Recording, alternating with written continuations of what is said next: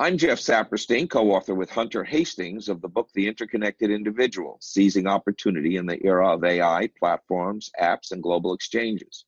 As an interconnected individual, you want to know how cutting edge thinking can help you design, implement, manage, and enjoy your own individual economy. Today, we're talking with Jim Spohrer, Director of IBM Cognitive Operations Group.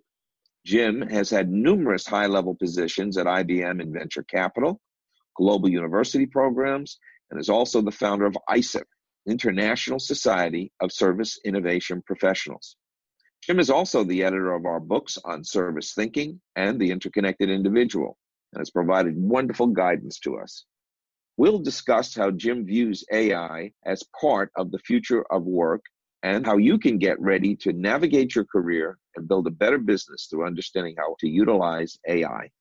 So let's begin. Hi, Jim. Hey, long time no talk.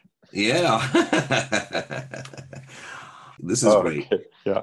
Okay, so uh, one thing I had to think about about the whole term artificial intelligence, it reminds me that when the first you know car came, it was a horseless carriage, mm-hmm. and when we're talking about um, you know the internet being wireless, yeah, we kind of define things in terms of the looking in the rear view mirror as what um, you know yes, a, as the context. And we, we kind of miss where we're going because we're kind of referring to it as what it what we know.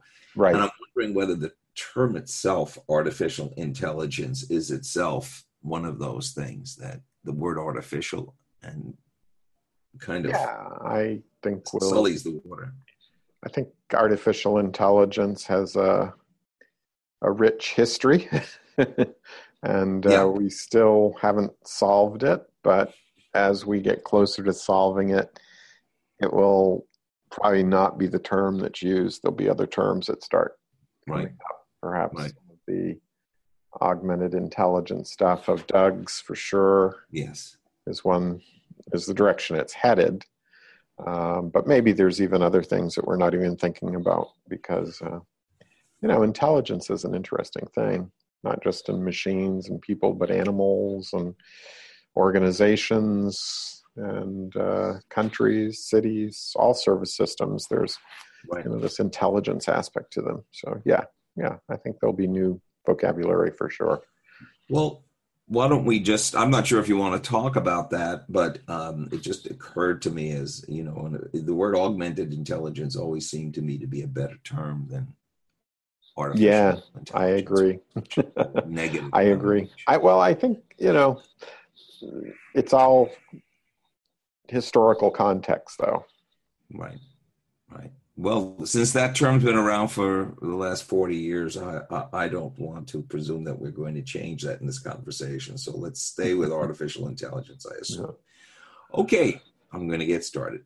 Was another term for computers back then and um, so so the term artificial intelligence was sort of this exuberance this joy of of these researchers who said oh we finally have a machine that's sophisticated enough that we can build an artificial intelligence. So within that historical context it it made a lot of sense. But today you know now in 2018 62 years later um, a lot of the applications of that capability are, in fact, to augment human intelligence. And let me just give three examples that I think everybody listening to this podcast is probably aware of. But Siri, you know, there's there's an AI system, you know, that's kind of like an assistant to augment your intelligence. You know, Google Now is another example. Certainly, IBM's Watson system is all about uh, augmenting the intelligence of uh,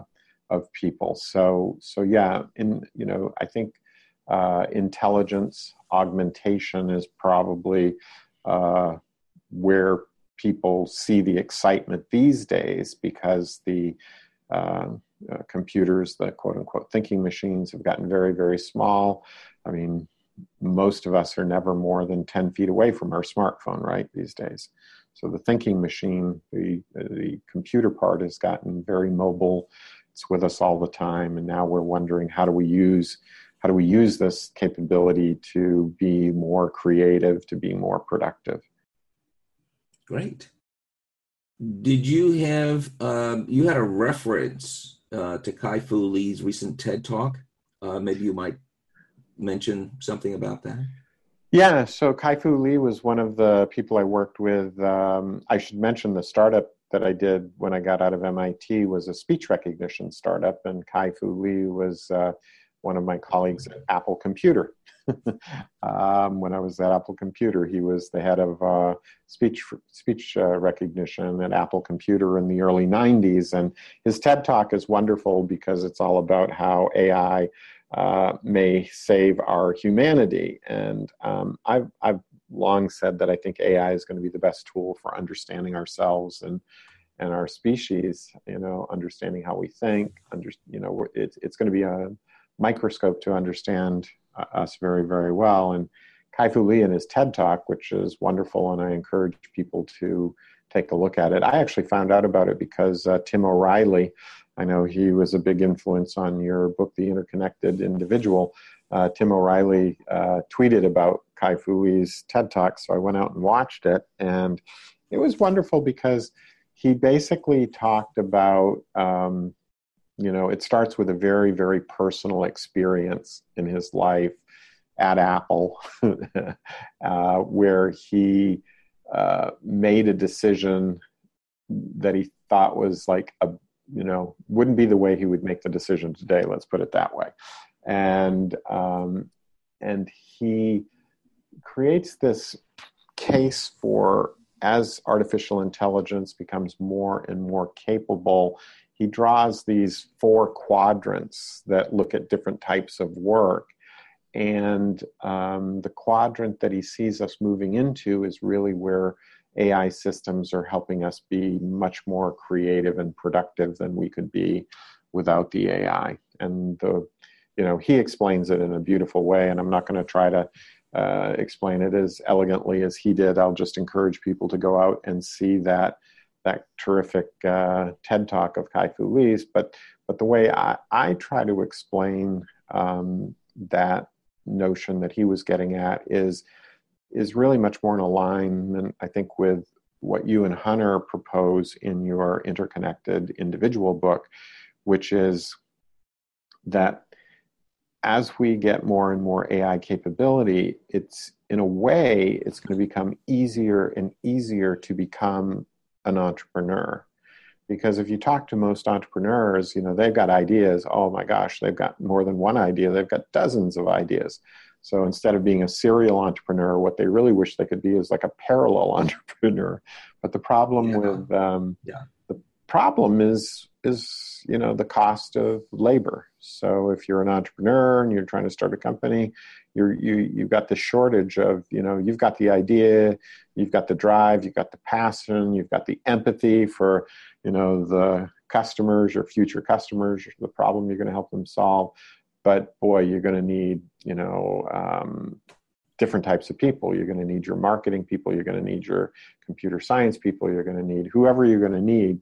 You know there's an array of individuals that uh, you're going to have to hire to help you become successful. And um, as we get more and more ai capability the the apps on our smartphone start growing up and the apps become little ai agents and the apps have voice interfaces and the apps have episodic memory and the apps eventually become the digital workers that empower all of us to be in that quadrant that Kai Fu Lee talked about, where you know it's much more about being a creative entrepreneur um, than it is about you know slogging away at a job that you don't really like. so right. He's very optimistic, like you and Hunter are in your book, and like I am. And uh, not to say there's not challenges, but for people who are willing to become lifelong learners, who are willing to, you know, passionately chase opportunities that they see, entrepreneurial opportunities, it's going to be the golden era. It's going to be the golden age for those people who have that constant internal drive to keep learning, to look for challenges and problems, because they're going to be enabled to be successful like no generation in the past ever has been. Well, Jim, as you know, I'm a career uh, transition coach, and one of the things that I hope uh, many of us who are coaches can do is help people uh, find work on mm-hmm. stuff that matters to them and be able to utilize their talents and utilize their capabilities in collaboration with others. So this is very much an augmentation of that uh, that goal. And mm-hmm. um, with that, I, I I'd like to to hear your suggestions of how people can get ready to work with AI, given that sure. it's coming. Yeah, how does yeah, one well, get ready? That relates to my day job at IBM, so I'm happy to talk about that. Um, seriously, I lead IBM's open source artificial intelligence work.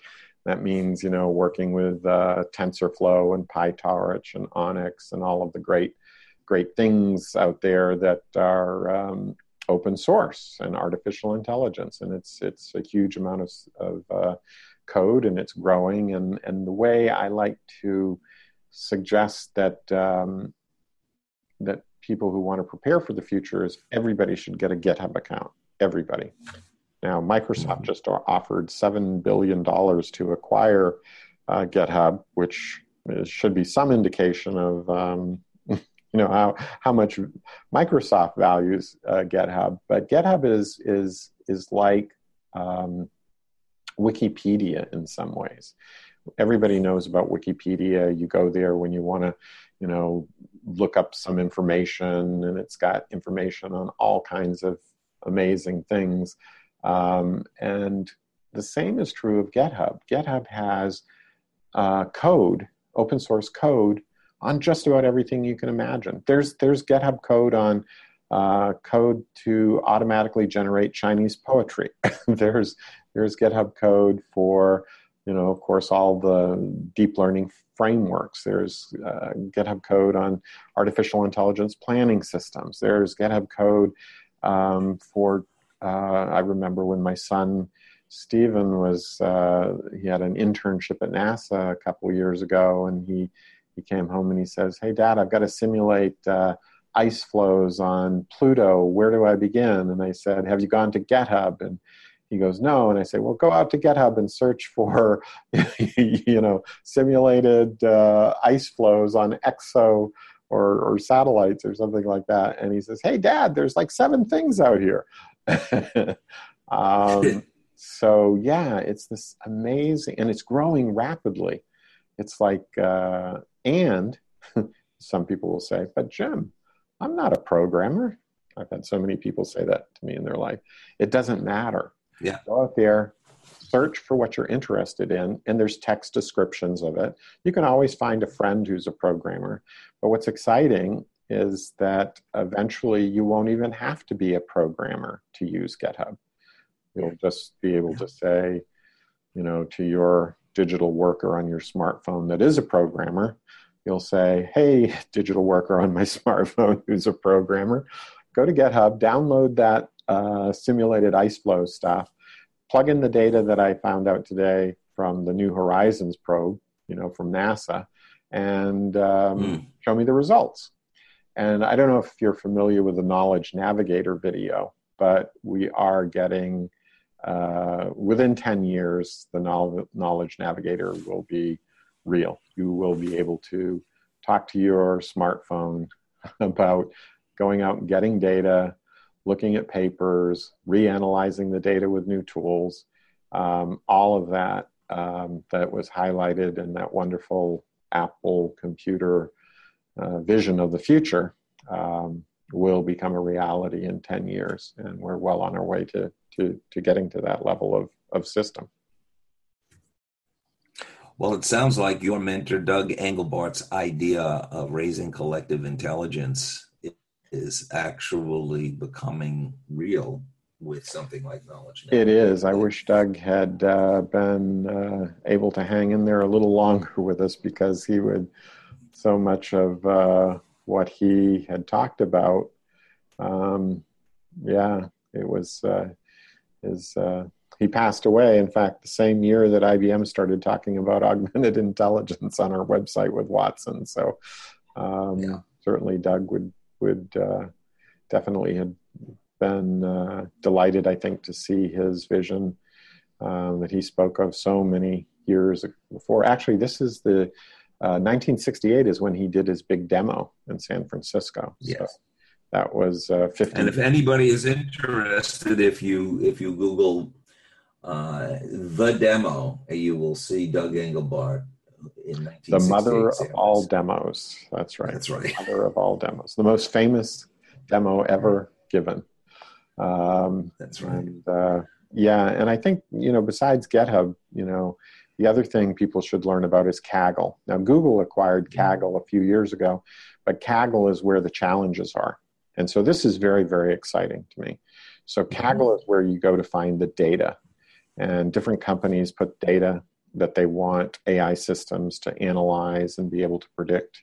They put it on Kaggle and then they uh, run competitions. And every week there's a team of people somewhere in the world that produces a better score on the data you know maybe it's to predict um, you know purchasing patterns uh, i think a lot of people remember the netflix uh, kind of example predict what kind of movies people will want to watch given the history of movies they've watched mm-hmm. a lot of recommendation systems of course uh, are a type of ai prediction system anyway kaggle has competitions about education competitions about healthcare, competitions about retail, every single industry you can possibly imagine.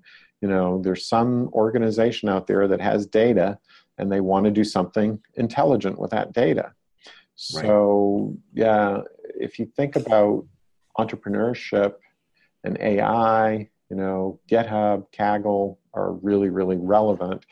And uh, I've also written a blog post. I think I wrote it just the day before. Maybe I wrote that summary of your interconnected uh, individual book. So it's like right there on my uh, service service-science.info uh, website where I blog. I wrote a uh, blog post called um, AI progress equals challenges, compute plus data, um, uh, plus um, uh, let me go look it up.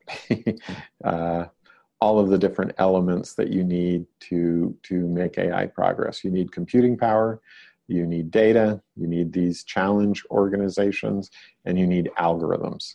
Um, and so uh, people might enjoy reading that because I kind of lay out how long it'll take to solve AI, which is about 20 years by the best estimates we have from many sources. So yeah, I think it's a very, you know, it's a AI will will allow entrepreneurs to flourish. There'll be a golden age of entrepreneurship thanks to artificial intelligence. Well, you know, as as we look at skill sets and upskilling, and certainly learning systems, and getting GitHub and uh, getting on Kaggle, and looking at Knowledge Navigator and, uh, and the wonderful resources that you've mentioned, when we're looking at the human skill set, uh, what skill sets will be most valued for working with AI for someone who's looking five to 10 years in the future and wants to be navigating their career with uh, recognizing that AI is going to be an integral part of work? Yeah, well, you uh, in your book you have uh, you've nailed it. So uh, I would say empathy is the, the skill that has to be cultivated the most. And if uh, if the listeners want to go out and type in IDEO, the design firm, and T-shaped people, they can find some great articles out there about the IDEO calls the broad part of the T the the, the wide part at the top of the T, they, they call that empathy. And empathy is really that um, most incredible skill of being able to put yourself into somebody else's shoes to see the world from their perspective. And that's what that's what great uh, business people can do. That's what great uh, entrepreneurs can do i remember the the true story of of Steve Jobs, where the Macintosh engineers, you know, they were working on the boot up uh, process for the Mac, and it was uh, Steve insisted that it be able to boot up in under a minute, and they had it down to two minutes, and and they were saying, you know, to Steve, they were pushing back, saying, "Hey, two minutes is good enough. Watch, you know, and it, it'll boot up in two minutes." And Steve, you know, did this. He right. says, "Well, I expect to sell a hundred million of these." And if it, everybody boots it up every morning, that's a hundred million wasted minutes of productivity on the planet every day. That's unacceptable. Reduce it. So, um, right. It is. It's it's empathy really is the most important skill, and then you need social emotional learning skills because mm-hmm. you know it's you know dealing with keeping an optimistic uh, growth mindset in the face of adversity is not easy um, so social emotional learning skills. In fact, there's lots of studies that show the um, a lot of uh, individuals who go to college for the first time, you know, first in their family, the reason they end up dropping out at very high numbers is not because they can't do the intellectual work; it's because of the social emotional, you know, uh, aspects of, right. of going to college. And so, empathy, social emotional learning skills. And if uh, folks watch that Kai-Fu, Kai-Fu Lee TED Talk, they'll certainly see, um, you know, a lot more elegantly put than I'm putting it right now, how important empathy and social emotional learning skills are going to be for differentiating what we're good at and the kinds of interactions, you know, people can have with people versus uh, what machines will be helping us with. That's great, Jim. And maybe we can close with two ideas that in our past discussions you, you had brought up that I really liked. That sometimes uh, young people, particularly when they are majoring in university or they're trying to decide what career path, uh, they're looking functionally at industries or they're looking at pay scales or they're looking at all kinds of factors but you you raised an idea of what problem do you want to solve or be a part take a part in solving as one orientation to uh, thinking about career. And the other is to be a solutions provider rather than the problem solver. Um, that's right. a very intriguing this uh, way of oneself. So let's start with this idea what problem do you want to solve as a, a, a, way of helping people to decide either in the beginning of their career or mid-career when they are stuck and they they are looking for meaning and purpose? And how would you help them in in using that idea of what problem do you want to solve? And how do you talk about it? And do you find uh, resources to think about where you might belong in that in that quest? Yeah well just about everyone I mentor, um, the first thing I ask them to spend about a week thinking about is if you had a hundred workers working for you, what problem would you go after? Um, mm-hmm. you don't have to worry about paying them. You don't have to worry about, you know, they're they're going to be hard workers working on whatever you want, but you've got a hundred of them and you have to organize them and, and put them towards some purpose. So I think a lot of people's imagination about what they problem they would solve gets cut off because they think, okay, you know, what are my skills? What are my capabilities? What are, you know, what can I do? What problems can I solve? And that's a very I shaped uh, old way of right. thinking about it. The T shaped way, the interconnected individual way of thinking about it is much more look at all of these networks i'm in look at all these resources i have uh, you know if i if i could mobilize a hundred workers on a particular problem which one do i think is the one that needs the most attention in the world today that i would be proud to be part of uh, solving that I would like look back at my life and the future the future Jim would look back at the past Jim or the future Jeff would look back at the past Jeff and say, "Wow, good decision, good decision." Um, so that's that's right. a kind of creativity that has to be cultivated because I think it's you know maybe maybe very young people still have that kind of creativity, but as as people get more and more practical, um, sometimes they they narrow what they're thinking about too much. And um, there's just so many opportunities, so many, um, you know, part of being a solution seeker is is reading a lot is is looking around a lot is talking to other people and finding out what they care about and um, you know i get very excited when i see different technological innovations i get very excited when i see um, people making a difference um, organizations making a difference things that are different in other cultures than they are here um, things that are local you know there's all these different ways of exploring for um, becoming a solution seeker um, that uh, has to be cultivated. And I think you and again, you and Hunter do a good job, Jeff, in your book, The Interconnected Individual. So I don't I don't mean to just keep plugging people should read that, but I, I definitely think they should read that because you provide a lot of good tools there. And I guess maybe the last thing I would say about this is you know, as I look back on my life and what's gotten me most excited was when I could see um,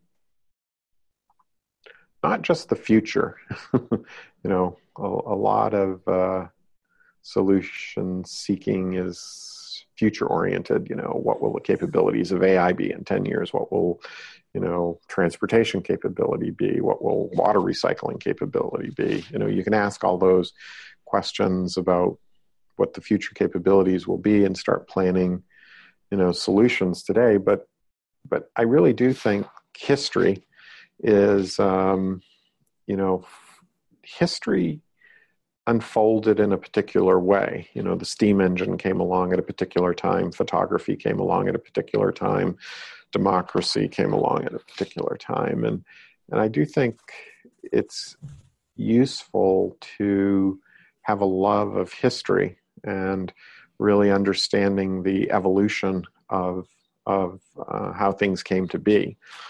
And not just uh, stopping there, but saying, okay, um, how could it have happened faster? How could, you know, what would have had to be there for photography to have been invented you know during the roman empire you know because if you had photography maybe you could get to lithography making computers faster so um, i really think to me i get a lot of creative inspiration when i look at history and ask why didn't this happen sooner you know what what could have happened to make mm. this thing happen sooner and that's it's really important for resilience too. If we're going to build a more resilient society, we can't just you know rebuild things in the way we've built them in the past, but we have to find faster ways to rebuild from scratch. So so to me that's a really exciting thing to think about. Well, Jim, it's wonderful that after your 40 year career, you can still be excited and enthusiastic as you've shown uh, with not only the work that you do, but the work that you have uh, inspired others to do, including ourselves. So we're very grateful for that. And uh, thank you so much for taking your time and giving us these wonderful insights. And uh, for anybody who wants to continue to follow uh, Jim. Uh, Jim, uh, can you you'll have a Twitter handle or a uh, how would you yeah, like people to follow Jim, you? at Jim Spohrer. And I know my last name Spohrer is pretty hard to uh, type and remember how to spell. So I just say if you go to your favorite search engine and type in IBM space Jim, usually somewhere on the first page there'll be Jim Spohrer, and you can just copy the last name Spohrer. But uh, at Jim Spohrer is my Twitter handle, and that's a great way to follow what I'm thinking about. Terrific, Jim. Thank you so much. You take care. Always Bye-bye. great talking to you, Jeff. Bye now.